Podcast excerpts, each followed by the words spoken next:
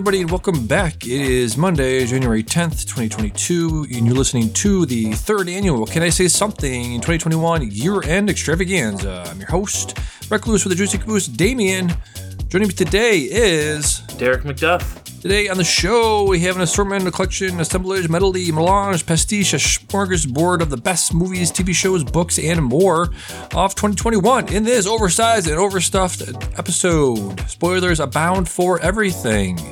Right into the show, bisickle at gmail.com, bisickle on Twitter, subscribe on iTunes, Stitcher, Google Play, Spotify, rate and review it on Apple Podcasts, tell a friend, family member, or stranger.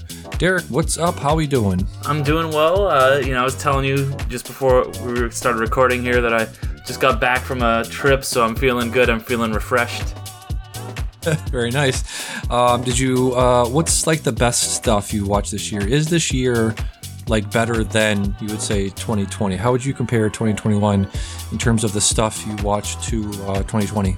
I mean, honestly, I think this was not a great year, at least in terms Yeah. of movies. It was a pretty, it was a pretty rough year. You know, like Yeah, I think uh, there was a lot of not great things that came out. Like uh, Tom and Jerry would normally be one of probably the worst movie that would come out in any given year. Right. But it's not even in my top five of, or bottom five for films that were released this year. I had five movies below it. Um, so I think yeah, it was kind of a rough year for movies. Not a lot of things that really really wowed me. There was some good stuff. Yeah. Um, but there was a lot of middling and bad stuff too. So yeah. I if you listen to the show on Monday, if you were listening to the show, um, very like um, you know, TV shows were a big part of it too. I'll get to some of that stuff pretty soon here, but yeah, a lot of TV shows I watched. I feel like you know, it's that thing of like, what's a what's a movie in 2021? What's a TV show? What is you know all that stuff? So yeah, a lot of the best stuff I saw this year was you know limited series shows. I'm watching Station Eleven right now. If I if that was done, if I could talk about that in a in a full way, that would probably be on the list. But yeah, it was very. You're right. It was a very weird, very uh, disparate, very um, what's the word? Just very broken up t- type of year where you, you didn't really know like what when stuff was coming out, yeah. you know, how good it was was going to be. Yeah, very very weird year, I would say. Yeah, I feel like a lot of it was just, you know, things, the release schedule got so disrupted last year, Yeah. and then where some things came out, but some things got pushed back, and, you know, not always the best stuff got pushed back, and a lot of stuff did, they couldn't even film last year, so that, you know, interrupted things and made things a little bit rougher, and sometimes affected the quality, I think, of certain things. Like, I think the end of WandaVision was really hurt by the filming in the pandemic. They Absolutely. weren't, you know, the final episode. I felt like, yeah, was really missing something. So I think that definitely has something to do with it. And I think it was just an off year too. Yeah, yeah, like you said, the pandemic definitely affected a lot of that stuff, a lot of the production of that. Um, yeah, like you were saying, just a lot of. I think the last time we talked, we talked about things like um, card counter. I don't want to spoil your list, or but this isn't on, on my list. But the card counter, um, just a lot of like, yeah, that was fine, that was good. That was like a three, three and a half Yeah. out of five. You know, just not not very overwhelmingly great things um, that that were scattered throughout the year. But um, yeah, let's get into it. Um, so my number ten uh, from 2021 was Mare of Easttown, which I talked about on the first podcast I did. it's you know it was very very good. It's it's you know that grounded gritty detective story starring um, Kate Winslet. Um, you know it's got David Denman. It's got um, let me actually pull up the list here, but it's got so many people in it. You know, I think the the big thing this year for me with movies and TV shows was the supporting cast. You know, the the best thing I watched in terms of the MCU Phase Four stuff was Loki, and the the probably the strongest part of that was the supporting cast of all those people in there. And Mare Mare of Easttown is no different. It has just the, world building in that. When you talk about world building, so much of it is, is the supporting cast and the uh, interactions and the interpersonal conflict between those people was so so strong in this. You you felt like you were just dropped into the middle of a very complicated, very dense, very uh, you know contains multitudes. Their relationship does so. One of the one of the best things I saw this year, probably one of my favorite Kate Winslet performances of all time. Really, Nice, nice. yeah. Did you happen to catch this this year? I, I did not. I did not get a chance. It's been one of the ones on my list. I haven't Yeah. been really watching as much TV as I usually watch. I've been watching a lot more films this year. Yeah. So I've been falling behind on a lot of uh, TV shows. I'm finally watching Cobra Kai right now. Um, Oh, nice. For the for that's kind of been uh, enveloping my last couple days is just watching that whole show. Yeah. Um, but yeah, I I'm just there's a lot of TV that other than stuff that is, you know, things that I'm going back to that I'm trying to catch up on, like The Great, um, you know, which I'm you know I love the first season. Now I'm starting finally starting to get to watch the second season. I'm really not starting that many new shows other than limited series, which I will you know talk about at least one on here. But yeah, yeah. Yeah, yeah. So really, really great. So, what is your number ten thing of 2021? So uh, my number ten is um oh I'm gonna start off with something that's gonna crop up a couple times on my list, and I couldn't you know talk about a top ten of the year stuff without talking about all the Marvel shows, and because they really did knock it out of the park I think with a lot of their you know kind of launching their Marvel TV. Um, and if I had to just choose one, which I'm just going to pick one for this list of the Marvel kind of show slash limited series, uh, even though it is getting season two, it does kind of feel like an isolated thing, uh, which is Loki. Um, I really, we've talked about it before on this show, Yeah. but I really dug it. Um, it felt like it is kind of easing us into this kind of bigger picture that the MCU is going to be going with going forward. Um, it manages to kind of give us a character that's had a completed arc and give us a new version of him that we are still invested in while not feeling like the character that we saw was sacrificed. And it does a lot of weird, interesting, creative stuff, the kind of like weirder shit from the comics that you don't necessarily see all the time on the big screen. Stuff like Alligator Loki, you know. um, and and you know you just really though care about the characters and their dynamics while still being a cool sci-fi show. You do still care about loki and sylvie and mobius and all these different people and kind of just the mystery of it. Um, so i thought it was just a really really solid show. Yeah, yeah, absolutely. One of my favorite things I saw this year, actually, now that I think about it, you know, like I was saying with Mare of Easttown, the the built-in character um, relationships that they had, um, especially between Mobius and, and Ravonna Renslayer, you know, he's those conversations they had in his office where you can just tell these people have had, you know, years and years together and have so much history between each other. And that's conveyed really, really well, not just in the performances, but also in the writing. The writing, I think, was the strongest out of all the MCU stuff so far this year in terms of the uh, the TV stuff. I, I love the show so much. Yeah. yeah yeah, s- Yeah. same page for sure Yeah, yeah, really, really great. Um, so my number nine thing of 2021 was Spider-Man: No Way Home. Um, I think did we talk about this, or we? I was about to see this in the last last time we got together. Yeah i don't think we we really got a chance to dig into it Yeah, I saw this uh, about a week later. Um, this was incredible. You know, this is one of the. it made a billion dollars during the pandemic, so that's incredible, right? Right there. Um, it's one of the best movie going experiences I had since Endgame. So that you know, just giving me a taste of that again was incredible. I, I went to my local theater. It's not IMAX. It's not a huge theater. It probably holds maybe hundred people, but still, people that went there loved it. You know, at, at first it was sort of that, that thing of like, are we clapping? Are we doing the clapping thing? I think the first time, Yeah. Um, let me see, what was it Daredevil appeared on the screen? There was like some gasps here and there, some like little claps here and there. That was incredible. I love that. And then, um, of course, when the uh, portals start opening, you know, they these movies draw me in so much that I'm like, wait, what's what's going on? I could hear whispering, I could hear gasping, and then as um, Andrew Garfield, spoiler uh, for this, but Andrew Garfield steps through the portal and he's like, wait, wait, wait, takes off his mask and he's like, whoa! Just a great cinematic going experience. People uh, cheering and wooing, just just so great. Um, Andrew Garfield, I think, stole this movie. Unfortunately, again, you know, the, the the conversation around Tom Holland's movies is that he doesn't actually get to star in his own movies, which I feel like is a little bit of the case here too. You know, just because Andrew Garfield is such a great actor, and I think he's talked about this before, where he loves the role of Spider-Man. He loves being Spider-Man, and you could see it in his face throughout this movie.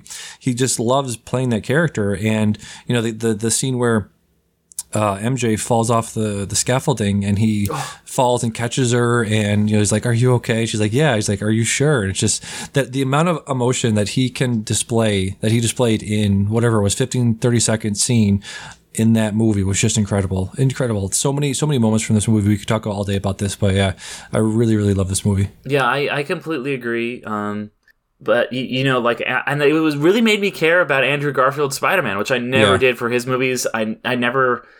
I never saw the Amazing Spider-Man 2 just because I didn't like the first one. I heard the second one was even worse, so I was just like, why do I even want to see this? And which is, for me, I'm a really big Spider-Man fan. For me to not see a Spider-Man movie in theaters is a big deal. But now I'm just like, I, watched it and I was talking to my friend and we were like, do we have to go watch Amazing Spider-Man 2 now? Do we, uh, like, we actually care about Andrew Garfield's Spider-Man? How is he the best part of this movie? So yeah, I, I completely agree with all Yeah. that.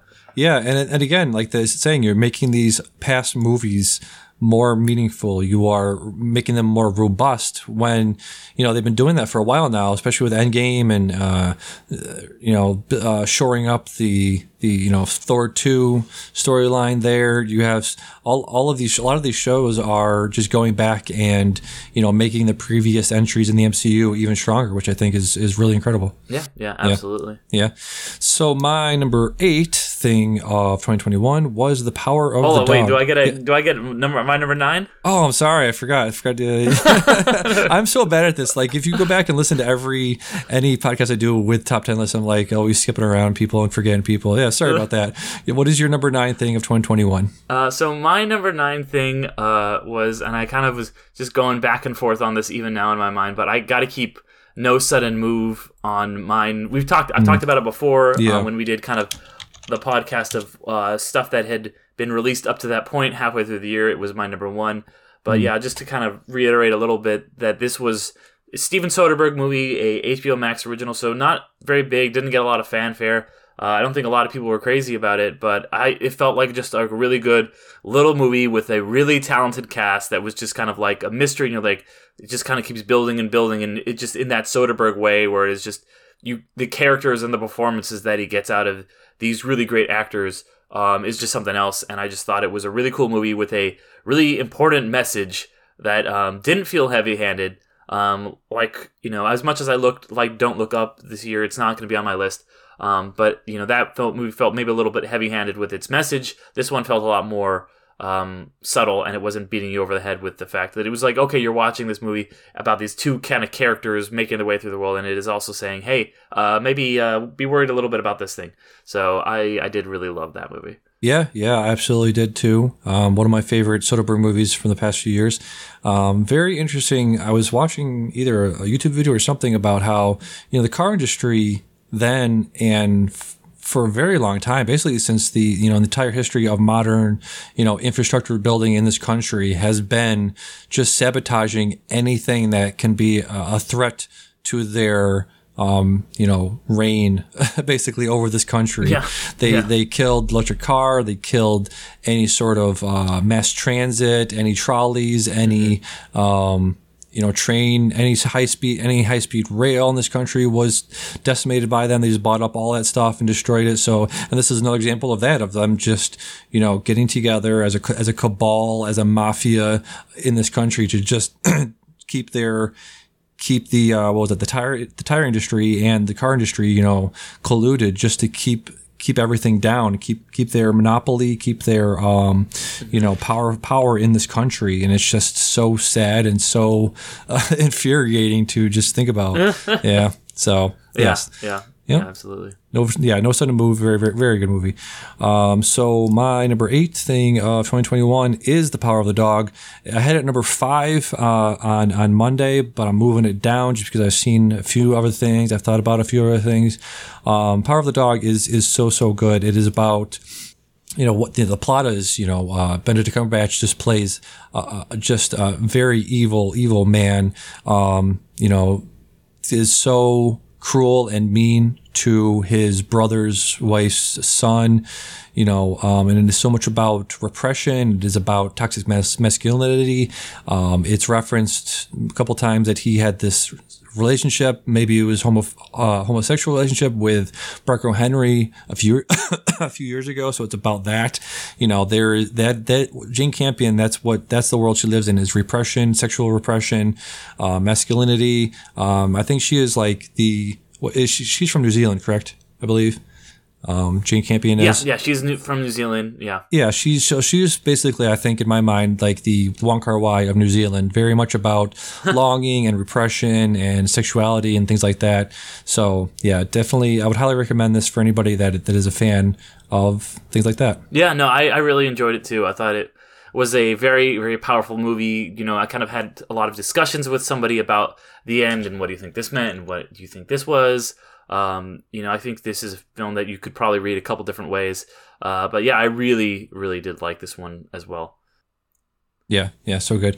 Uh, so what is your number eight thing of 2021? So my number eight thing is Dune or uh, Dune Part One, I guess, Yes. as it should be called. I don't know. Yeah. Um, but yeah, this is the best half movie that I've seen in um, who knows how long. Yeah. Uh, this is yeah, it was it was fucking great. You know, um, just it's really cool to see just a movie on that is this big of a budget that is not based on. It's not like a sequel or I mean I know there was a Dune in the 80s, you know, Mm. um, but you know you don't really get a lot of movies like this that are this kind of have this much of a scale that succeed at the box box office. Usually when you get a movie like this that's just this weird and has all this crazy world building and stuff, it usually ends up being a huge disaster. Um, and even some of Denis's previous movies, you know, like I was really worried after Blade Runner 2049 did not do particularly well um, financially, but I thought it was a great movie. But yeah, this one it just it just scratches that sci-fi itch. You know that I love world building and all the kind of just like the details that are put in this world. And maybe not since Lord of the Rings have I seen something where a book was adapted with this much care to the big screen, where you can tell that they really care about this whole you know fictional kind of just elaborate mythology that has been created. Um, so it was really cool to see that. I'm really curious to see where it goes from here. I loved all the performances. It, you know, all, I love just you know this the scale and the scope of this huge sci-fi world. Like this does not feel cheap. I'm glad that they put as much money as it did and that it succeeded because it kind of signals like, hey, you, you these movies you can keep making these movies that are based on these weird ass sci-fi things and they can still be profitable. Um, so you know it wasn't a perfect movie. Um, you know i think that there was some of the, the the main character was not the most interesting but it is just the start of his journey. It is just part one. Like i said this is half of a movie and uh, i'm excited to see dune part two and then you know the i think he's do was it uh, uh em- emperor of dune uh, something Yeah. like that what it's gonna be yeah. So excited for that Yeah, God Emperor of Dune, I think is like the third one in that series. Yeah, I've read all the books, but I'm yeah yeah yeah not quite sure of the order they go in. But yeah, just incredible movie. Um, really well said. I, I it's kickstarted my relove of theaters, theater going. I saw this in October, and I think I've seen five or six, five or six movies since then in theaters. Um, I saw it in, in IMAX. Um, yeah, just just a great theater going experience. Really, really loud. Some people say it was too loud. Um, but yeah, like you said, the the uh, money they put into it, you can definitely see it on the screen there. Um, a lot of the practical effects are really well done. I love the I love it when you know you you put practical effects and you merge it. excuse me, got chest cold today or something. Um, you know that that old school like merging of practical and CGI you saw on things like you know Jurassic Park back in the day. They're doing it now, but on a much much bigger scale. And I think Denis, I wonder, I wonder if you um, would agree with this. Is Denis Villeneuve is sort of the Christopher Nolan? Like he, Christopher Nolan kind of wants to be what Denis Villeneuve does because what Denis Villeneuve does, I, in my mind, better than Nolan is building a world in which you actually care about the characters and have emotional attachment to them. And he builds fully fleshed out, fully realized characters. When, you know, looking at, at Nolan, he does big budget, big scoped things, but I think he does sort of miss the mark when it comes to character development. Do you agree with that? I feel like I don't. I think Nolan is not as concerned with characters as Denis. Like I think that they have different objectives. Like they're both like guys who are like we want to make this really big spectacle thing, but like I think that Nolan is much more of a machinations of like the story and like how did this how does this story relate to something and you know the characters kind of are not super important to him. The characters are more just like stand. They're like very what's the what's the word? I guess they're just kind of um Placeholders? they- they're just kind of like yes, play, placeholders or just kind of like you know, just kind of like they could be anybody. They're just kind of like figures to be there and Yeah. move the plot forward. He's a lot more plot centric, and not that I'm saying uh, Denis Villeneuve doesn't isn't concerned about plot as well Right. because he clearly is. But I think that they have different, very different storytelling methods. Um, Nolan is mu- much more concerned with like, you know, Inception and like having all these different layers of stories, and even Yeah. in something that is should like most filmmakers would have a very straightforward movie like Dunkirk, like it's still told in three different layers, and Yeah. um, they're just very. I think they're very different sci-fi directors, um, and who tell their stories in a much more different. Like Nolan's more like a Tarantino to me. I mean, Tarantino also has good characters, but he's really interested in kind of like these complex story systems and like telling things out of order. Whereas I don't think Denis Villeneuve. Well, I guess he he could say that with um, Arrival, but that's kind of Yeah. like you know dependent on the story he's telling. He hasn't really done anything like that. So there, yeah, I think that it's it's kind of an apples and oranges thing. Yeah, yeah, true, true. Um, let me see. So we're at number seven, correct? That sounds right. Yeah, sounds right. so my number seven, I just saw a few days ago, kind of blew my mind. Um, this is a movie. This is a documentary called "Woodlands Dark and Days Bewitched." It's a documentary about um, folk horror, the, the history, and ex- giving examples of and talking about the history of folk horror in cinema. Um, so folk horror, for any, for those that don't know, it would be something like you know recently, uh, Midsommar, Ari Aster's Midsommar. Um, you know, back in the day, you'd have things like uh, sort of American version would be Pet Sematary. Um, try to find more examples on here, but yeah, it's just the um, the Wicker Man is a great example of that. Um, Robert Eggers' The Witch is, is an example of that. So it's a really great. It's three hours, so it's a little little long, but if you're into this sort of like deep diving into the minutia of uh, a subgenre of film. I would highly recommend this this movie. This it gets in. If you're, you know, I watched all of Get Back, all of the Beatles Get Back, so I'm so so interested in in deep diving into one subject for a long time, and they do a really good job of, you know, they go from uh, 70s and 80s folk horror in England. They move over to uh, what was the next one? I think it was I think it was America, talking about things like um, Native American horror. Um, you know the ways in which they they use like you know Indian burial grounds, and they're they're talking to the uh, to the interviewers, and everyone's like, you know, that's such a not great trope because if you think about it, the entire fucking country is one big giant Indian burial ground. Yeah. Yeah. Yeah. Yeah, and it's just um, a lot of that, a lot of um, uh, Appalachian horror with the things like obviously Deliverance. Um, so it just just gets into uh, Japanese horror, obviously, with things like House from the '70s was a was a great version of that. So it gets really really deep into into all of that. So I, I would highly, if you if you are into folk horror, if you're into deep diving into a very niche subject, I would highly rec- recommend watching Woodlands: Dark and Days Bewitched: A History of Folk Horror. Okay, I'll have to yeah, check that one out. Yeah, yeah, it's very very Okay, good. cool, cool. Yeah. Uh, what is your number seven? So my number seven is one that I only caught recently. It was released at the beginning of the year, um, but it cropped up on Hulu not too long ago. It was one of these ones that just kind of got delayed because of the pandemic, and then I feel like nobody really saw it when it came out. But that is uh, Barb and Star Go to Vista Del Mar. I love this movie. Uh, I love this movie. absolutely hilarious. You know, I was like, all right, I just kind of need something to watch for a couple Yeah. hours. I heard really good things about it from one of my friends, and I was like, you know, let me just check this out. It'll be entertaining. I'd never thought that it would make it my you know top ten list, but man, this movie was so funny. Yes. It was just like the perfect farce. Um, everyone in it is hilarious. Like it's the you know writing team from Bridesmaids, well, working together for the first time. Um, and now uh, both of them are in front of the camera. Um, so that's uh, Kristen Wiig and uh, Annie uh, Mumolo. Uh, Jamie Dornan is in it, also hilarious Yes. in it. Like I did not know that he was this funny and this good Yeah. of a singer.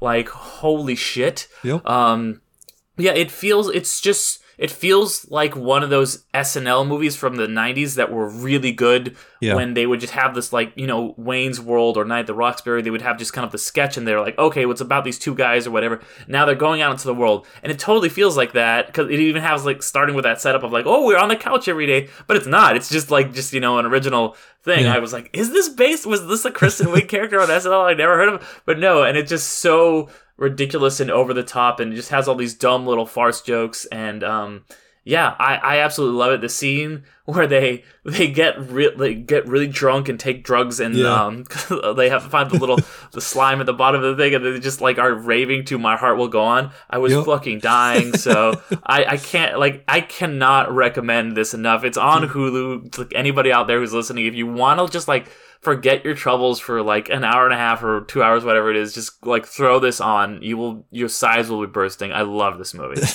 so good. They have the, the talking club with uh, Phyllis Smith and Vanessa Oh, yeah. Bayer. Yeah, so incredible. Uh, Phyllis from The Office actually Yeah. just just realized that looking at her picture there. but so yeah, yes, yeah. so so great. Um, what, what's her name? Um, Kristen Wiig plays two two roles. She plays one of the villains Mm-hmm. in here too. Uh, yeah, she just just incredible. You just have to watch it. Just so many scenes, just just cracking up. Yeah, uh, Barb and Star go to Vista Del Mar. One of the like, it's gonna be one of those things you you hear about in like five years. People people discover it on VOD or like a Netflix or whatever. Yeah, it's definitely going to be one of those. Love this movie. Yeah. Yep. Yeah. Yep.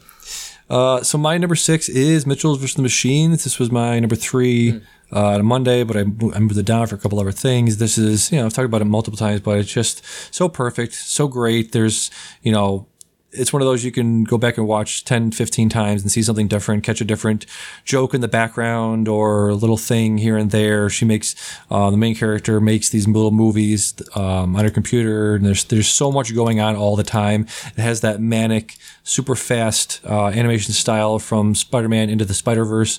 Um, so that that's great if you're like that. Yeah, really, really great. Can't can't talk enough about this movie. Yeah, no, it's just a really fun, you know, like you said, it's from the same team that worked on uh, Into the Spider Verse. You know, Lord and Miller worked on it, and so Yes. just really hilarious, just fun movie that feels like you know maybe it's really perfect for like an older kid.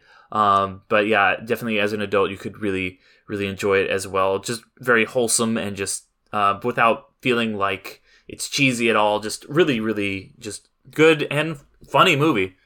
Yeah, funny and great message. Great message for parents who, you know, uh, Dan was talking about this on Monday, but he's saying, you know, right now with technology going at light speed, it's so easy to get lost and get left behind. Feel like you're left behind uh, in terms of what your kid is into, um, and it's a great way to being like, you know, you don't have to like be deep, you don't have to dive deep into what they're like and you don't have to like you know download all the apps and stuff but you just you know relate relate to them on their level and sort of ask them what they're doing and things like that so yeah really really great message tucked in there with with the with the sugar helps the medicine go down there so yeah uh, yeah, my, n- yeah, absolutely. yeah, something I think you saw the other day, which is my number five uh, thing in 2021. Wait, am I, uh, I'm on my six now. Oh, I sorry, think, I forgot Did again. Yeah. did it sorry, sorry, sorry, All right, sorry. uh, Go ahead. No worries. So I'm on six, right? That's, Six, what- yes. That's right. Yep, yep, yep. yep. Okay. All right. So um, I'm gonna be. So this is a weird one because it's like I'm not sure if this counts as a movie or a show or like a series, YouTube series because it did uh, debut on YouTube. Uh, and it's too bad Dion's not here because it's a sports thing. Um, But uh, yeah, it's uh, the history of the Atlanta Falcons, um, which Oh. is something I think I briefly mentioned before, or I mentioned the the one. This is the follow up to uh, Jon Bois who and Secret Base, um, SB Nation uh, did their uh, documentary uh, last year on the history of the Seattle Mariners, and now they did one on the history of the Atlanta Falcons, and it's just it's. I think that even if you're not a sports fan, this is a documentary that you could really, really enjoy because it is about these um, like perennial not losers, but like just like kind of kind of because it's like the you know the first six parts are just about how they've had like all the, they- it is such like a weird team that's had all this weird luck and all these insane things happen to them and have had all these ups and downs and mostly downs over the years and just kind of you know being there in the, the south but in this you know very democratic part has just been a very weird thing where there you know uh, there's just all these different cultures clashing and just really like it's a very African American area but just also just being there in the heart of Georgia which is you know very much a red state and uh, the last part is just kind of devoted to the thing that is you know the Falcons are most known for especially the past few years which is that loss in the Super Bowl to the Patriots and how that happened Yeah. right after the election and it kind of became Oh, wow. like a Yeah. way for like uh you know people to just kind of like be like okay the patriots are the bad guys which they always have been like let's face it they're always been like awful Yeah. cheaters. Um, Yeah. But like, and you know, like you know, uh, how Bill Belichick is friends with Trump, and he's kind of that guy. And then you also have Yeah. Tom Brady, who's just like, well, you know, I just, uh, I, I'm not sh- what he's, I, I, I I'm, I liked him. And, well, I don't know, if, has, has he said some racist stuff? I wasn't Right, paying attention. I right, just played football. You know, it's like one of those guys. You know, Yep. and so then you have like the Atlanta Falcons, these kind of just like the, the guys who were not even supposed to be here, and then they're beating the shit out of him. It's like, oh my god, we got it, and then just to see it slowly kind of slip away, it's just like we can't have nice things. It just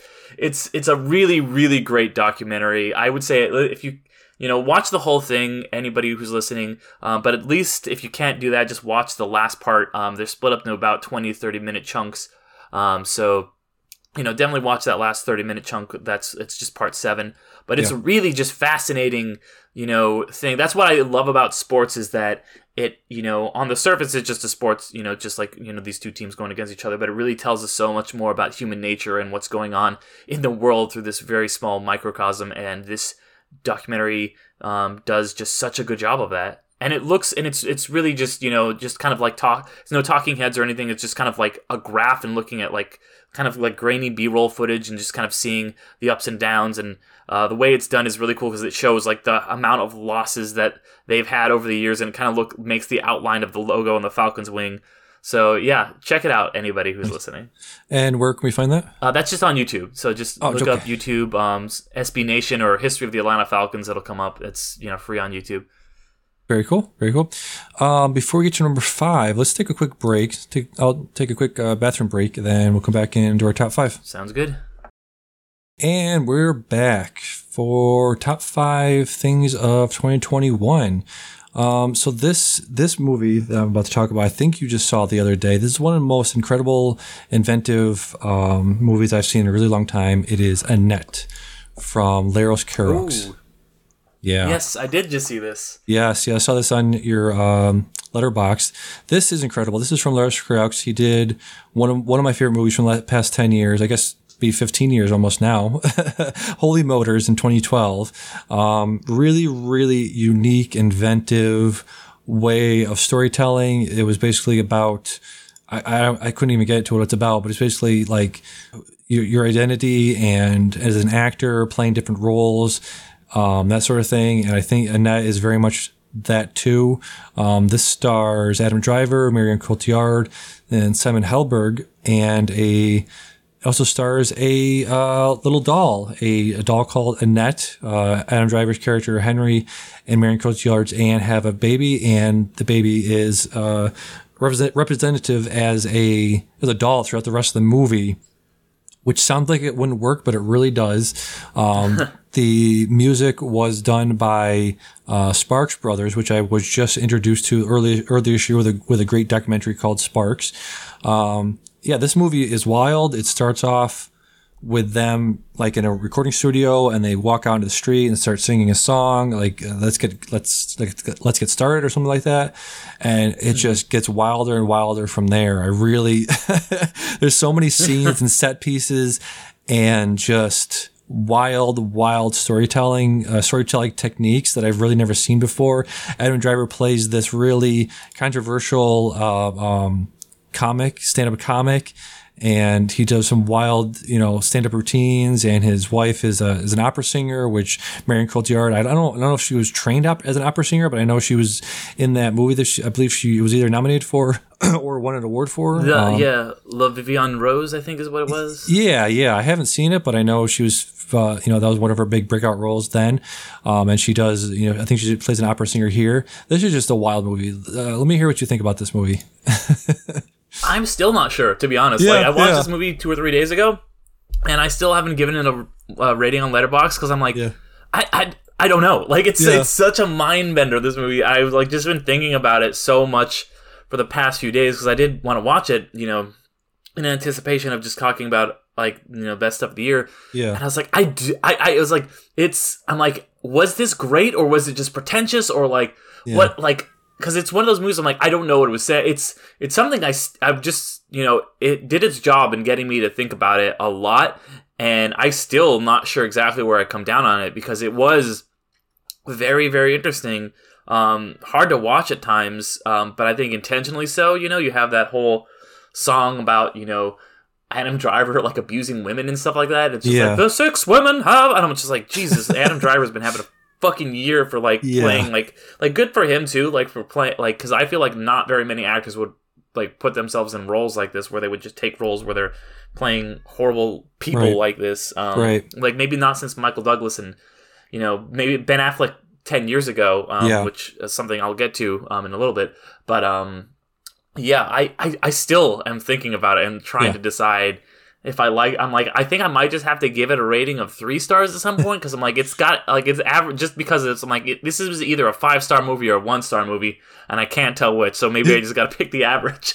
yeah, yeah. I mean, the thing you're left with, I mean, the thing I was left with anyway was that last scene in in the jail. Like he's Adam Driver's in jail, and his daughter comes and visits him, and it's this really weird like it's another it's a great song great you know um, dance choreography or whatever you want to call it but it was just a uh, probably the best scene in the movie and it just left you with this feeling of just like this is really unique. Again it's just wild unique inventive storytelling technique and was it good? Like you said, was it good?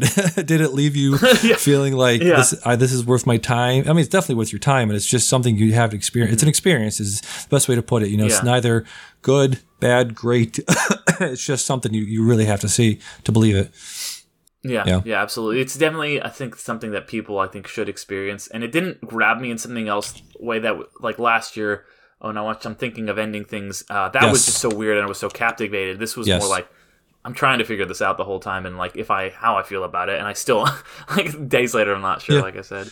Which is a great, you know, it's a, it's a great review of a movie to say like this really hit me so hard that I don't know. it just confounded me, left me in, in, a daze, and, and left me wondering how I should feel about it. That that's you know that's a positive thing to say about a about a thing sometimes. Um, so what is your number five thing of 2021? So my number five is um, one that I had been meaning to watch for a while. I missed it in theaters because it only had a very brief theatrical run. Mm-hmm. Um, but I actually got to watch it when I was on um, a plane the other day, uh, going up to my vacation, um, and that was uh, Joe Carnahan's shop, uh, Cop Shop, uh, which shop. is just a really great. Um, I bet the best way I could probably put it is a dumb, sm- a smart, dumb action movie. Like it seems like it's just you know. He does that a lot where he makes these, you know, he did Smokin' Aces and The Grey. Um, he's made all these kind of great, just like shoot 'em up movies that are actually so much more than that and I think this is one of the most inventive, just pure action films that I've seen in quite some time. Uh, you know, it's got uh, Gerard Butler, Frank Grillo, um, and then a couple people who are a little less famous. Um, uh, Alexis Louder, and then Toby Huss plays this absolutely insane madman. And a lot of movies, you know, I'm reading actually right now a book on um, kind of like storytelling and screenwriting. And one of the things they talk about a lot is you can have just your good guy, your bad guy opposition, eh, like so many things do. But what's a lot more interesting is what the book calls four corner opposition, where you have these four characters and each of them wants something different. Um, they're each in these kind of, but kind of slight, you know, slightly different than the other one, and they're all have the reasons for wanting to work together or with against the other one. Mm-hmm. So they're all kind of in opposition of each other, these four corners. Yeah. And I this is the first movie that I've seen since I've read that where I was like, "Oh my god, this this completely hits it." Because these four characters, you know, just to sum it up quickly, there's a character played by um, Frank Grillo who kind of gets arrested uh, Teddy, who he's kind of just trying to get himself protected because he's working with the mob, and then the cop who arrested him these two uh, this hitman comes in he pretending to be a drunk guy so he gets arrested too and then this other hitman who's a lot crazier comes in and he's just like this Looney Tunes character, and you're just kind of like the way that like they all are kind of just interacting with each other, and it's like who trusts who, who aligns with who, who gonna, who's gonna backstab who, and they all are just kind of like just in this mess, and anyone like you're like, oh man, maybe this person's gonna die at this time, and oh wait, maybe they're not actually dead, and this person's gonna come back, and they just kind of you know, there's other characters that come in, but it is really just this four point thing and just if you like good action movies, Joe Carnahan makes really smart action movies. You know, it's it's made for five million dollars, but it looks like a movie that was made for like thirty or forty million dollars. He's yeah. really good at that. Um, mm. You know, this is definitely I feel like the successor to Smoking Aces, which is a very underrated movie.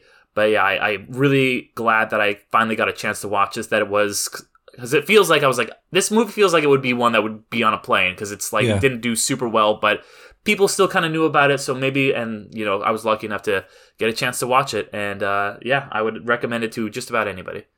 Yeah, a lot of the descriptions you were you were mentioning there sounds like uh, Bad Times at the El Royale from a few years ago. Yes. Oh my God. Yes, it's it's a lot like that. Yeah, I think Drew Goddard is in the same kind of category as. Okay. Um, I, I absolutely love Bad Times Yeah. the Royale. Um, so it is very much that same kind of feel. Yes. Nice, nice. Yeah, I haven't seen Cop Shop yet, but just based on that description, I'll, I'll definitely check it out after this. Very cool.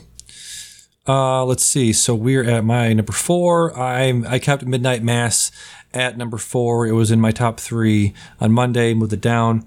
Um, yeah, I pretty much said everything then, but it's it's such a masterpiece of you know about t- talking about um, you know it's it's it's about fanaticism like religious fun, uh, fundamentalism, uh, spirituality, belief. It's about you know fundamentalism when you when when it comes to people just saying like this is this is the religion this is the word of god and if you don't believe it then you're a non-believer you're a heretic you're a whatever. You, you're either with us or you're against us. It's very much about that. So you can you know apply that to many different things these days you know politics and sports and so many different things. Um, it's, it's so much about that. It's about communication um, because I, I think the dialogue between um, two of the main characters um, in that in that room when they're talking about where do you go when you die um, is about that about you know people having disparate beliefs but also coming together and saying like okay you believe this I believe that but let's just talk it out. We don't have to you know they they are let me let me pull up the uh, actual names here because Bev is you know the fanatic of the island right? Um, you have you know Aaron and Riley are you know the exact opposite of Bev. You know they are people that have that have different beliefs, but they're also able to come together and say, "Listen, you believe that, but we're we're going to come to an agreement here," as opposed to Bev. Um, you know, great, um, really interesting comparison that Mike Flanagan draws between angels and vampires where if you look at look at the bible and description of the bible how they describe angels you know very much can translate directly to modern day vampires so that was a very interesting um, take on that just a just a great show um, overall you know seven episodes i think there's a there's another thing on my list which was seven episodes. Uh, Mare of Easttown, I think you know just things. That, uh, again, talking about the way uh, storytellers are, are putting this stuff out there. Um, seven episodes, great, great. Um, you know, template for that. It doesn't need to be. It's- They're, telling stories that don't fit into uh, an hour and a half, two hour, three hour template with movies, and they also don't have uh, so much story that they're going to put into a 10, 10 episodes, 11 episodes. It doesn't have to be that big. I think now with the streaming services, that's a plus with, there where if you have a story that has a beginning, middle, and an end, and it's a seven hour story, you can just make it, I think that's seven episodes. I think that's really, really great way you can customize your storytelling these days. So yeah, uh, Midnight Mass. So, so, so, so good. Yeah, I, I agree. It's actually also my number four. Nice. Um, this this definitely feels like something that was made specifically for me. Sometimes you know you come Yeah. across something and you're like, wow, this just is everything that I'm interested in. You know, because you know it does have that kind of that that it's the kind of horror that I really love, where it is more just kind of like builds and builds and builds, and it's not a lot of jump horror. It's a lot of just kind of like making you feel very uncomfortable with things that feel like they're tied into the real world, even when they are very fantastical. I'm also very interested in shows about religion and lapsed religion and things like that, and just kind of I like that it shows the positive and the negative aspects of religion and how they all just kind of come from people and how people relate to that and Hamish Linklater's performance in it, I think, is incredible. Like we have been sleeping on this guy. Like between this and Legion, which I also saw this year, I was like, "Holy shit!" Like get this guy all of the awards. Like incredible. Um, but yeah, I he's such an interesting, complex character where he is kind of doing these things that are obviously morally reprehensible, but he's doing them for the right reasons. He's doing them for what he is are you know good reasons. You know, you could look at this and be like, yeah, I understand his motives and you know his explanations. Unlike Bev, which is she's just kind of like can find a reason for anything. It's like you get why he thinks that this is the right thing to do, even though it is wrong. You kind of see him go down this path and just all the different characters. And I just really, it's really interesting with the way that you know I, Mike Flanagan, you know, I haven't really seen any of his other stuff. I know a lot of my friends who are big horror people always recommend it, but this was the one Yeah. for me that I was like, I have to absolutely watch this and just, you know, stuff on religion and just the way that we handle it and religious institutions, how they differ from the way that, you know, faith is very personal to people and everyone interprets Yeah. it differently. Um, it doesn't come down hard on one side or the other. It doesn't, you know, condemn atheism or, but it does, and it doesn't prop up Christianity, but it doesn't also, it's, it's like there is some good stuff with people with faith. Um, so I thought that it was a very, very interesting show that, you know, uh, like my friends who are just completely atheists who loved it. I have a friend who's incredibly Catholic who loved it. Um, so I thought it was a, a brilliant show. Yeah, yeah, really well said. Uh, one of the best things this year. Um, so we are number three. My my number three thing of 2021 was Titane. Again, this is something I moved up the list after thinking about it because it is just it's it's about so many different things. It's about uh, gender identity. Um, it's basically a movie about um, a girl who is in a car accident early on in her life and has a metal plate put into her head. During the middle uh, or the beginning of the movie, she's um, again spoilers for all of this stuff, but she you know goes off the deep end and just starts going on this murder spree and has to go on the run and uh, pretends to be um, a man. She's a she's a female. She has to pretend to be a man. So it's about gender identity. It's about grief, about her you know losing her father and mother early on. it's about you know body horror, a lot of body horror. Uh, it's about uh, childbirth, the fear of that. Uh, she has relations with a car somehow, and then becomes impregnated by the car. Again, this is the second time Um, that this director has done done that.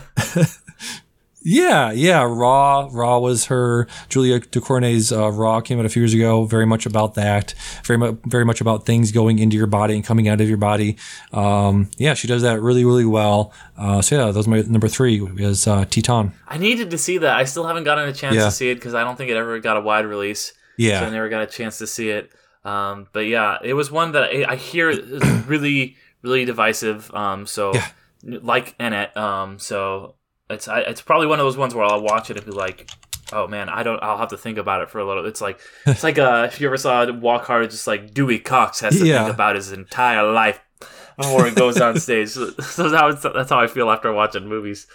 Um, so yeah. definitely need uh, that one's on my been on my need to watch list for a while. Yeah, it's uh, currently um, on VOD on Amazon for five dollars. Five dollars to rent right now. Um, so, bite the bullet. yeah, yeah. What is your number three thing of 2021? So I really have gone back and forth a lot with my top three. Um, these ones are all movies that uh, like I've saw in the theaters this year. Just could not get enough of them.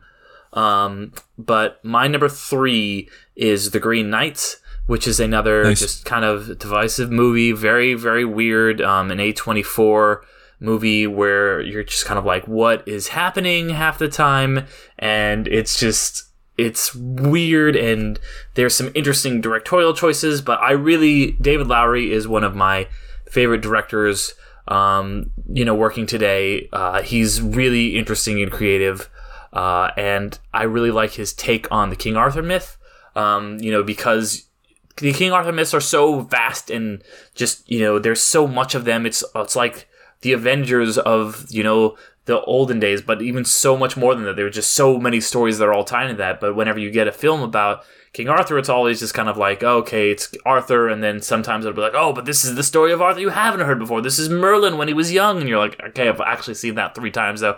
Like this is an actual King Arthur story from the Legendarium that is, you know, it's a famous poem and stuff that is tied into that, where Arthur does appear in a background role, and all these kind of famous knights appear in background roles. But it is about a different character that you don't really see that much and it is just kind of you know you're just there's all these scenes you're like what was happening like Yeah, what did that scene mean like why did the kid Yeah. like why did she jack him off with the thing like what is happening now yeah, but yeah so i did think about it a lot when i i saw it but you know ultimately i came down on really really enjoying it um it's not a movie for everybody that's for sure but it was a Yeah. movie for me yeah. Um, unfortunately, not in my top uh, ten. It moved down pretty far, but yeah, I still really enjoyed it. Um, yeah, I enjoyed all the actors in it. Um, was the uh, the main actor in that? uh dev patel who I Yeah, I, yeah. like this is I really liked him like I been kind of hot and cold on him like I didn't really think he was great when he kind of broke out on Slumdog Millionaire but he's an actor that I think has grown a lot over the years um, and just kind of has found his own thing and I think that he really was a perfect fit for this film. Yeah, yeah, really, really great uh, cinematography, um, great vistas of Scotland, I believe, is where they filmed that. Yeah, really, really, really, great brick. Uh, I wish I found a place for that in my top 10. Um, let's see. So we're going to number two. Um, my number two film is again something I just saw recently, just uh, very recently, but it really just again, just like with Annette, I was like, "What the fuck did I just watch?" It is trying to find the director's name. Uh, Paul Verhoeven's Benedetta. This uh, this movie is fucking yeah. This movie is fucking wild, dude.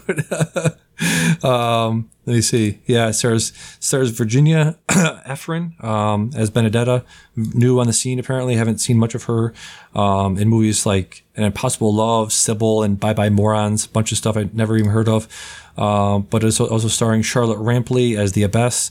Um, you got Lambert Wilson, who was the um, uh, in the Matrix films. He was the uh, Oh, the, the? Merovingian. Merovingian. Yes, thank you. Yeah, Yeah. yeah, he was that. We have that, yep. books and, and, and films. Did you see Resurrections? I did, yeah. I ah, I Oh, had mixed thoughts on it. Yeah, yeah, but he was he was wild in that. Came back Yeah. in that. Um, so yeah, Benedetta. Just it's just a wild movie about. Um, I don't even know what the fuck's it about really. this woman who has like possessed by the by the devil, and she's like accusing other people of it. Just this is what people are basically referring to it as as like a midnight mass, but with sexy nuns. Just nuns fucking all over the place. Um, just there's there's weird sexuality all around this thing. There's one part where um, Charlotte Rampling travels to, um, let's see, what's his name? The Abbess's like compound or whatever, and one of the the serving girls comes out and she's pregnant, and she's like, "I have really fresh milk." She just whips out her tit and just starts leaking milk out of her boob, and she's like, "What is this fucking movie?" Paul Verhoeven is, you know, for for those who don't know, was the you know director of RoboCop and Hollow Man, Starship Troopers, Total Recall. Um, so just very transgressive director. He's one of these guys that makes makes films, and this is a film that people talk about. I think are going to be talking about where it's just like, oh, you couldn't make you know fucking Blazing Saddles today. No, actually, look at this movie and tell me you couldn't make Blaze, Blazing Saddles today. Fucking got nuns over here just fucking and just it's crazy. One of the most insane movies I've seen today. Um, I would absolutely watch. Uh, absolutely recommend watching this movie. Yeah, just incredible. Yeah, yeah. Yeah, because it's interesting. I I haven't seen it yet. I've been wanting Yeah. to. It's one of those movies that just never got a wide release. Yeah. Um, but you know, it's you know Verhoeven. I love all of his like '80s, '90s action movies. All the ones you had brought up, you know, and obviously like stuff like Basic Instinct and stuff. So he's.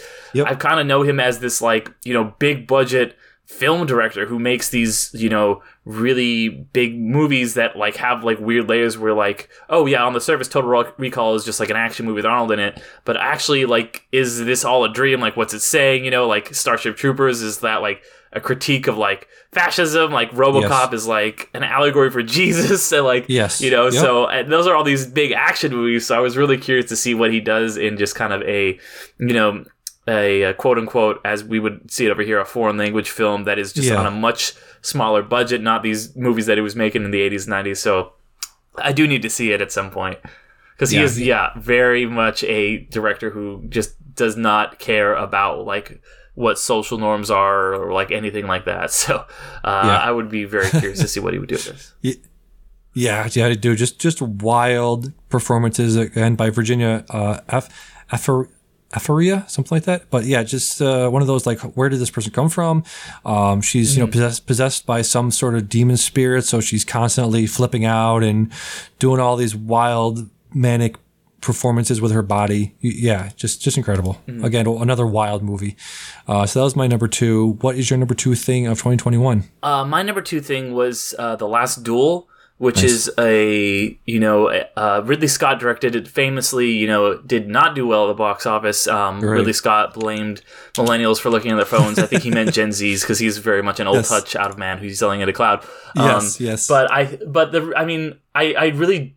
I get it. I don't know how you sell an action movie that is that is about um, how sh- shitty it is to be a woman and like all the horrible things that come with that, and just kind of. Yep. And like where a rape is central to the movie, and it also has a structure that is done like, um, you know, where it's you see like things from three people. It's such a like really, really good movie that is incredibly difficult to watch. Like I do yep. not think I will go back to this movie for five, ten years. Yeah. As much as I liked it and it had really good action set pieces, it is not a rewatchable movie. Um, but god damn it, like it is good. Like Jodie Comer, mm. uh, holy shit! Like she, I've I've been a really big fan of hers for the past couple years because of Killing Eve, but yeah, man, she is fucking incredible in this like the way that it because you know going into it you know like this is a, a, movie where you know like it deals with like these issues like rape and stuff like that and so that is intense but it's so much more than it's like and this is kind of spoilers but um you know it's that's not the worst thing that happens to her in the movie like her like having to deal with the patriarchy and like like her husband Matt like it's Matt Damon I think also probably like uh, Jodie Comer deserves an Oscar. I think Matt Damon also deserves an Oscar for this, um, which he and uh, uh, he co-wrote this with um, Ben Affleck, uh, right. and they were originally kind of gonna play the parts. And I think that if you know this movie had come out when it was supposed to, like five, ten years ago, um, Ben Affleck would have because he was very much playing those kind of like abrasive parts, like the people like the guy in Gone Girl. Um, yep. But I think that you don't want to play like a guy who's like a horrible rapist. Like I think like um, Adam Driver, you know, he did it. Um, but yeah, it's just how she has to do all this stuff and there's one scene and I'll kind of spoil it, but it's it's the most horrific scene and it's not like the rape scene, it's the scene like after which she's like kind of like finally like tells her husband Matt Damon about it and he yeah. just like he just loses his mind. Like in the trailer you see him say can he do nothing but evil? But like it cuts off a line where he says, "Can he do nothing but evil to me?" Like he yeah. doesn't even care about his wife that was. Ra- he's like, this is he's personally attacking me, and then he's like, "All right, well, let's have sex right now." After she's just been raped, because he's yeah. like, "I'm gonna be the he's not gonna be the last person to have sex with you," and I'm just like, this is so fucking horrific. It just it's hard. It's like, and I'm a man, like a, a straight cis white dude watching this, and I'm just like, wow, this is horrible for me to watch. I can't even imagine, you know, somebody, yeah. you know, who's like it's it's felt just really really powerful. Um, obviously, I, I want to mention that you know, while I said it was um, written by uh, uh, Damon and Affleck, they also had a female co-writer. I'm trying to look up her name. I really should uh, uh know this. Thank you. Yes. Um, yeah. So it was. I felt it was you know it's very good that they had um, her on the film writing uh, from a female perspective. Yeah. But yeah, really, really good and important. And I, I think, yeah, definitely, you know, uh, sexual assault is a, you know, something that is needs to be handled really well and delicately in a film. And I think that this movie does a good job of it. I also think that the way I was worried when I realized the framing method of it, where it was going to tell three different yeah. people's story. I'm like, are you going to really give equal weight to like the rapist and stuff, but the way that like built it up like okay here's his story and then here's matt damon's story and then here's like the real story the last half um, being kind of her you know story i felt like was a really uh, smart way to do it um, especially since you see matt damon start as the first half the beginning is kind of like a buffoon and then in his story he's kind of the hero and then you see that yes. he's actually yep. a horrible fucking monster like he is awful and just kind of like how she is just trapped like she is absolutely trapped, and even when she tries to get justice, it's like she's gonna get killed. And even if she does get justice, she's still trapped with this monster of a man that she's just been sold off to basically by her yeah. father. Um, just great film. difficult to watch. yeah, really well said. I um, watched this as well. Um, this is just just outside my top ten.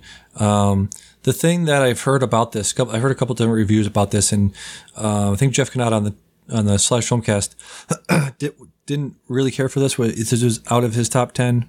Um, but he was saying how the story of the rape, the depiction of the rape was not uh, depicted uh, vastly different from her point of view than from the men's. And I think that misses the point because, like you said, the the thing that I think this movie is trying to get across is that the act itself doesn't need to be um, shown differently. It's the it's re- repercussions and the um, the uh, what do you call it? The effect, not the effect, but the way in which um, people that are listening to the to, to, the woman after the fact changes vastly different. And like you said, the way Matt Damon reacts to hearing about it is vastly different than when he's telling a story from his perspective. And I think that's what the movie is trying to get across is that believing women is, is incredibly important, but it's also incredibly important how we react to and how we as society um, talk to the women and, and and and make them central in the discussion about it. So yeah, I think you're absolutely right about that. Uh, yeah, again, very very difficult movie to watch, but I think I think it's yeah. one of one of my favorites of the year. Mm-hmm. Yeah. Um, so we are at number one. Before we get to number one, uh, let's do some honorable mentions real quick. Just outside my just outside my top ten, I have Luca, the animated film from earlier this year. I thought that was really really great. Um, a uh, I think I mentioned before, but a uh, series that's almost completed. It's a ten episode HBO uh, Max show. Um, it's on. Um, episode nine right now. It's called Station Eleven. It's incredible. Uh, Post pandemic uh, miniseries. It's it's really really great. I loved loved loved Beatles Get Back. I, am a huge nerd. I'm a huge process nerd for all of that stuff. So if you're if you're also a process nerd and you like the Beatles, I would absolutely recommend watching that. and um, you mentioned uh, last time you were on the card counter was very very good. Yes, I liked yes. that a lot. Uh, Pig with uh, Nicolas Cage was incredible. The more I think about it, the more I want to boost it up to the top ten. Um, Hacks was very, very good from the earlier year. Again, again, Jean Smart is great in everything she was in this year. Um, a movie from a filmmaker I really, really like. Um, Christian Petzold did uh, Phoenix, and he did um, another movie from a few years ago called uh, Transit. Was very good. This uh, he had a movie out last year called uh, Undine. It is a German French romantic fantasy drama directed by him. Okay. Um, yeah, it's very, very good. I would I highly recommend watching that. And uh, that's about it. House of Gucci was that. It was fine. yeah. Uh, let's see. Really liked West Side Story. um, so that's about it. What do you? Uh, what's just outside your top ten for this year? So just must. I do want to say I did not. I really wanted to get a chance to see, but I, there's a couple movies I didn't get a chance to see, which were yeah. Licorice Pizza, uh, yeah. Kingsman, um, Nightmare Alley, and then um, the the tragedy of Macbeth, which is going to come yes. to Apple pretty soon. So I haven't got a chance yes, to see it. Yes, yes. Um, so I missed those ones, so those won't be on my list. Excuse me. Um, with some ones that I really liked, like I'd previously mentioned, Don't Look Up. I liked that a lot. Um, Falcon the Winter Soldier was really good, and Hawkeye, um, along with uh, Shang Chi. So a lot of the Marvel stuff that came out this year, uh, I thought was really good. Uh, Power of the Dog, like you had talked about, uh, didn't quite make my top ten, but I thought was really good. Pig as yep. well. Um, Last Night in Soho, I thought was had a little bit of a. I, I don't. I'm still thinking about yeah. deciding if I like the ending or not, but I did like that movie quite a bit. Um, uh, and then uh, The Harder They Fall, I thought was a really, really interesting uh, western that just oh, yeah. depicts things in a much different way than you would normally see. Uh, just, uh, just kind of uh, like that. It was just like, hey, you know, you don't see black cowboys a lot in movies. This movie is just completely about black cowboys, um, not about white versus black cowboys, the white guys being bad guys or the white guys being the good guys or anything. It's just black cowboys, which I thought was cool. Um, and then uh, one movie that I that kind of surprised me. It wasn't an incredible movie, but I just had a fun, a ton of fun watching it. Was uh, Resident Evil: Welcome to Raccoon City. If you like the games, um, it's just a oh, good yeah. dumb action movie yep. uh, that I I've really just enjoyed watching. Uh, so those are my other uh, honorable mentions. Very nice. um, and so my t- number one is still Bo Burnham's Inside. It's still still sit at number one, even though I thought about my list again, rearranged some stuff. But yeah, Bo Burnham's still still number one. It's it's a masterful work of modern day satirical but sincere dissection of the online world and the way we try to stay connected during the pandemic. It's it's how you make art in 2021. You know, he's he's talking about throughout the entire thing of just like I'm a white guy, I'm a straight white man, and I want to talk about social issues. I want to talk about what's going on in the world today, but so much of it, um, you feel like you don't have a place to talk about it. You want to center the discussion. You want to center the people into discussion that the you know atrocities are happening to, but you also want to say, I am an ally. I'm here for, for you. I'm supporting your your uh, fight, the good fight, and all that stuff. That's how I felt about um, talking about the last duel right now. exactly, exactly. He um You know, and the thing I, I mentioned about um, musicals this year is that the if you separate the music from the musical, if you want to listen to it separately, I think that's a huge success. That's a huge plus in my book for the for that type of stuff. And this the music that he made for this absolutely works separate from the thing itself. You can listen to this on Spotify. This is this is one of my uh, top things I listened to this year was you know uh, White Woman Instagram and. Um, all of the, let me pull up some of the uh, other songs in here, but yeah, just um, curious if you watched this and curious if this is as high as on your list as, as mine. I, I did like it. Um, I, I think I gave this one four out of five stars on my Letterboxd. Um, I didn't mention it on my honorable mentions. I probably could have. Um, but you know, it's it's one of the better films I thought like this year. Uh, very interesting. Like I don't know if you would call this a documentary or uh, just like a straight up movie or what, because it is kind of this weird hybrid. But it is just kind of. I think the most interesting thing it does, and it does a lot of interesting things, is kind of just plays with the form a lot. Uh, I've really found that to be intriguing. Yeah, yeah. Um, so like, Welcome to the Internet is great. Um, All Eyes on Me. Um, which one was the one he did? Oh, that that funny feeling is one of the best songs on here, and it was covered by Phoebe Bridgers, one of my favorite uh, new artists i have gotten into in the, in the, past couple of years. She did a cover of that, and you, there's a video that went viral of him at a concert watching her uh, do the cover of that. Um, and it is he, he he's so so genius about like you know covering uh, important social issues, but also making it funny, but also making it satirical, making making a point of it in a different way that you really haven't heard before. Um, you know, about like there's a there's a part near the middle that isn't a song, but he's just like, you know, I am the social ambassador to Nabisco, I'm a, or, or, for, you know, Fig Newtons. Like Fig Newtons, uh, it's not it's not about just selling Fig Newtons now. You have to say like, what does Fig Newtons want to say about Black Lives Black, Black Lives Matter now? it's just like, you know, it's a very very interesting and genius way of presenting things uh, in the world now, you know, and it's a it's a, one of those things where you can look back on and be like, why was he doing this inside? He doesn't really mention by name the pandemic, but you just know why he's doing it. Um, also, very heartbreak, heartbreaking that he mentioned near the beginning that he had, you know, a lot of social anxiety, a lot of panic attacks doing uh, performances for about four, four or five years, and he had finally built up the courage to go back out and do it, and that was the beginning of 2020. So, really, mm-hmm. really smart, funny, heartbreaking, genius thing of this year. Just one of the best things I've seen in a very long time. Yeah, yeah, no, I definitely enjoyed it um, as well. Yeah. Uh, so what is your best thing you saw this year? So you know, ten. My tendency was like, okay, like I'm gonna, you know, I try to consider myself an like an actual connoisseur, like a real film critic, and so I was like, yeah. all right, you know, that's I was kind of like thinking about the Last Duel and the Green Knight, and then they have this kind of you know you know more prestige movies. Um, but you know what? I just kept I couldn't not pick this for my number one. I have to pick uh, Spider-Man: uh, No Way Home. It's just yep. it's so good. It's just so. It's just what like you like you all the stuff you said about it when you you touched on it on your list but man, this movie it gives you everything that you would want. Like going into it, I was like, there's no way that it's going to have all of the Spider-Man and it's going to give me a Charlie Cox cameo and it's going to like deliver on all of these different things. And, and yet it does that. It does all of these things that are fan service, that are very like nostalgic leaning, that are, you know, just kind of there for the fans, but it also it makes it feel like there is a reason for all of this. Like I was like, okay, it's gonna, it'll probably have Tobey and Andrew, and that'll be fun. But it was no, the reason they were in it. Like, I mean, I know the reason they were in, it, but like they the yeah. the reason in the terms of the film they were in it, it felt organic and natural, and it felt like a natural progression for them to be in this universe.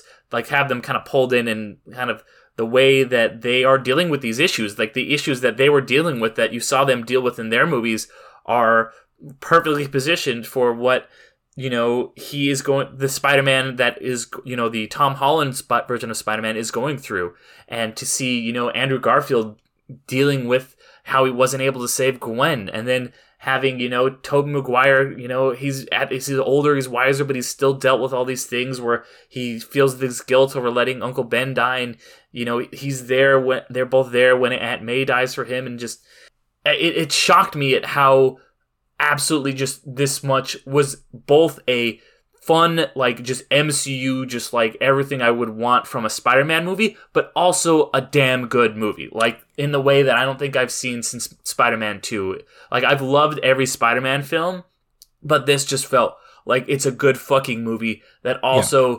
just gives me all of the things I would want when I was 12, when I was 21, and when I'm 32. like it's got yeah. everything that I would want from a movie and I'm seeing that it's getting a really big push from Disney for in all categories, including Best Picture. Yeah. Which I like. There's no fucking way. Like, right. I mean, even Disney owning half the world, I don't think that they could do it.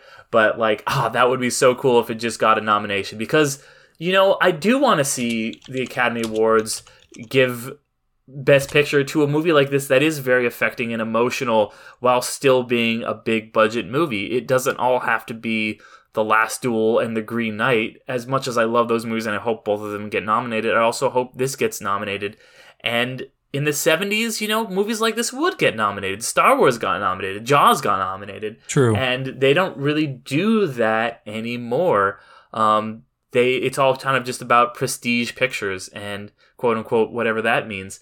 Uh, so I I would really love for movies like this to get some love and for this kind of like there is a lot of people out there who who are big film buffs who look down their noses at yeah. Marvel stuff. And I really, it pisses me off so much as somebody who is a really big film fan and who is a really big fan of Marvel stuff. It's not all incredible. They miss the mark sometimes, but yeah, they hit when they hit it like this was so good and yes. it deserves recognition. Yeah, the, the last thing they recognized as the Academy, in terms of I guess you know big budget, um, fantasy epic, I guess, was Lord of the Rings, right? Mm-hmm. Yeah. So yeah. that was you know that twenty was, years. Yeah, that's that's the only time a fantasy film has ever won Best Picture. I guess unless you count The Shape of Water, um, yeah, which is kind of a hazy area. But yeah, genre films do badly. Yeah. At at the you know uh, at the Oscars and big blockbusters also do badly. But I yeah. think that you know there is a real genre bias and a real bias against these kind of movies. Yeah, I'm so conflicted about that kind of stuff. You know, I think about that stuff a lot. listen to a lot of podcasts. Uh, Big Picture talks about this a lot. Of you know, what does it mean to be nominated? Should they have a popular uh, movie category? Should this be segregated to its own category? All this stuff. Um, I don't know, man. I really don't know because you then you get into that area of like, you know, what does an award mean? Is the uh, is the Oscars so out of touch? Nobody watches the Oscars anymore. So would a would an average MCU fan, right, watch the Oscars and be disappointed if it wasn't nominated? You know, so it's like if you're if you're not catering to the audience that watches the Spider-Man movies, then what is the point of nominating it, right? Yeah, well, I think you know that's like the Oscars are trying to be relevant, and I think that's why they were like, oh, we we're gonna have a popular movie one, so we can get that you know Spider-Man viewer like in without having to like quote unquote taint our like the best picture so we can have a our separate best picture winner over here yeah. and still get that audience but not actually have to really give them the award um, yeah. so that's something i was i was very much like ah fuck this like this is just a way for you to to not really recognize these movies while still grabbing their audience yeah i'm looking at like the, the top um, predictions for the uh, not best picture nominations from uh, what is this uh, Variety.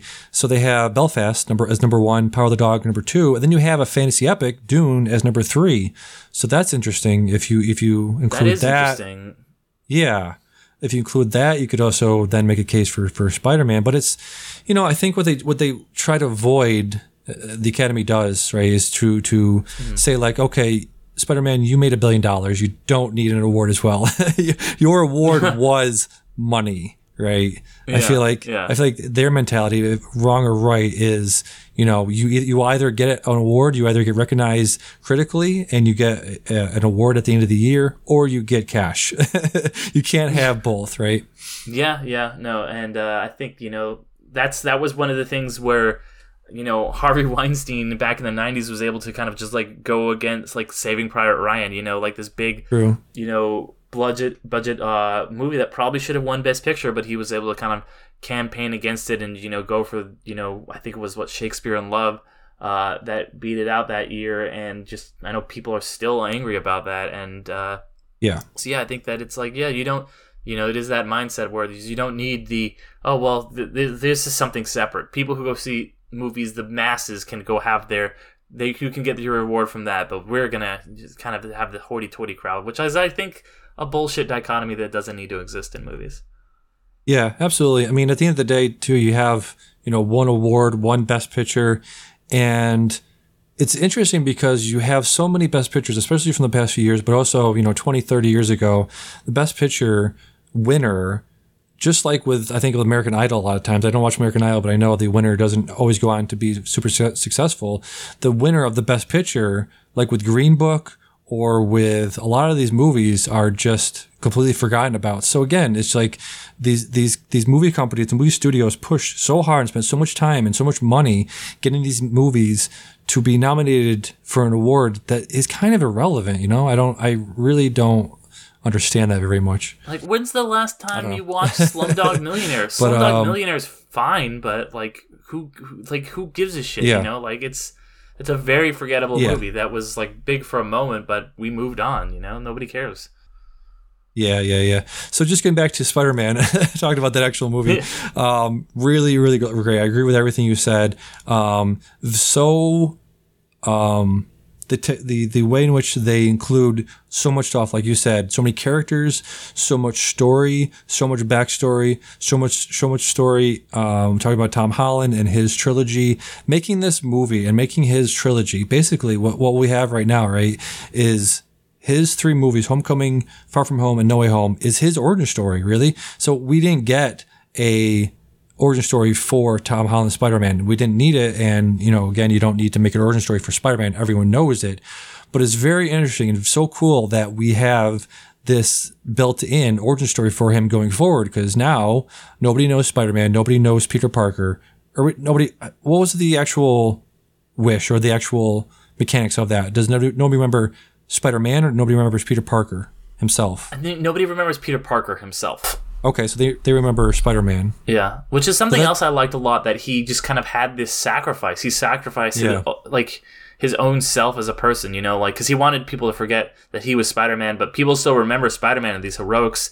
But like he like has no personal connections. Like he has all these great achievements and stuff like that, but no one knows who he is. He's lost like his his aunt died. His you know, so the only people that he cares about in the world, like his, his friends, uh, his superhero friends, don't remember who he is. His girlfriend doesn't remember his, his best friend doesn't remember who he is. So he's just truly alone. And to have him yeah. have make that kind of heroic sacrifice at the end of this movie to just kind of go above and beyond and you know that's what's so great about spider-man. And i think that's what's so great about this movie is that spider-man even in the movies that i've liked of spider-man he just is kind of like saving the world saving people. Um, and he does have to sacrifice things and I, have really appreciated that. But he in this movie he's not just like stopping a big sky being from turning people into lizards or you know yeah. doing whatever it might stop being a bad guy. He's trying to save people. And that's what is makes spider-man such a great hero is that he's concerned with helping people out. Even these quote unquote bad guys. Doctor Strange is like, yeah, they made the choice. We're going to send him back. But he's like, no, at great personal cost, he is trying to help these people. And that's who Peter Parker is at his core, is someone who wants to just save people and help people and do the most good for just the individual that he can in the world. And this is the first movie that I feel like has really hit that ahead. Yeah, absolutely. Like the the entire characterization of Peter Parker was just a kid from Brooklyn. He's broke. He's not, you know, in the comics he's an Avenger, but you know, the the story that people know of him is he's just this small kid from Brooklyn that's just trying to do the best he can. Yeah, you're, exactly right. Yeah. They brought him back. They brought him back to his roots in, in this movie really, really well. Um, just to put my nerd cap on there and just to get a little minutia, did Doctor Strange say everyone in the world is going to forget Peter Parker. So does that mean that Thor and the Guardians being off world would remember him? I don't know. That's a good question. Yeah. Yeah, that's interesting. Um, Guardians, uh, who else? Captain Marvel was off world. Eternal, I mean, the Eternals don't know him, but Captain Marvel would know him still, so that's interesting. Um, so he has some some people out there that could, that he could reach out to if he, if he needs to, if he if he wanted to. Um, but yeah, yeah so yeah. that is that is our top ten list of everything from 2021. Um, I'll go back and insert some of the uh, some stuff in there. So I'll put that on the website on the uh, website and uh, on the file itself for the podcast, so people can actually look look into that. So, yeah, not like you said, not a great year, not great in 2021, but uh, some other things, some things that I still got to watch. Looking at the the um, best of stuff that Variety has for for Oscars. Drive My Car is like nowhere. Drive My Car is a movie from uh yeah this this great director. I don't have his name in front of me, but um one of the one of the movies people oh, keep keep talking about over and over again. I still like you said, I still got to see Licorice Pizza. I think it literally just came out yesterday around here, so I'm actually going to get to see that tomorrow, which I'm very excited about. Um, Nightmare Alley. Eh, I've heard some middling things about that. not too, not too too excited about that. Um, come on, come on is a movie that I'm excited to see from A24 with um, uh, Joaquin Phoenix. I heard that I heard very good things about that. Um, just just going down the list of things I still want to see. Uh, Flee from Neon. I feel like Neon is a great uh, competitor for A24 in terms of smaller uh, distributors that are that are working today. Um, yeah, a couple movies we didn't mention. Uh, Spencer, we saw that we talked about that we weren't too high on. Um, Red Rocket, I still got to see from Sean Baker, um, obviously director of things like um, the Florida Project. I uh, really want to see that still. Um, yeah, just just just a pretty good year. you yeah, know, 2019. Yeah. I think I think recently recently biased aside, 2019 was one of the best years we've had in a very long time, I think it will be one of the best years. Uh, unfortunately, for a while, right? Yeah, yeah. Jesus, that yeah. was such such an incredible year. Yeah, 2019. That was a hell of a time. Yeah, the heady days of 2019. We didn't know. We didn't know that was the best we were going to get for a while. yeah, we didn't know it was ahead of us. Yep, go back, go back, and say like, do that Adam Sandler thing of hold on to your childhood, hold on to it, grab yourself by the face, and be like, hold on to this feeling. it's not going to go away very soon. As long as you can. Yep. yep. All right. So I think that'll bring us to the end of this podcast. Thank you for coming on. I wish you would uh, would have able to come on last year, but we had a little uh, scheduling snafu. Uh, really wish you'd come on to that. Um, but yeah, glad, glad, glad we could get, get together and do this. Um, this is a, lot, yeah, a lot yeah. of fun. Thank you for thank you for coming on. Yeah, thank you for having me. Yeah. All right. So I think that'll do it for Can I Say Something? I have been Damian. And I've been Derick. And we'll see you next week or in two weeks or sometime. See you then. Bye.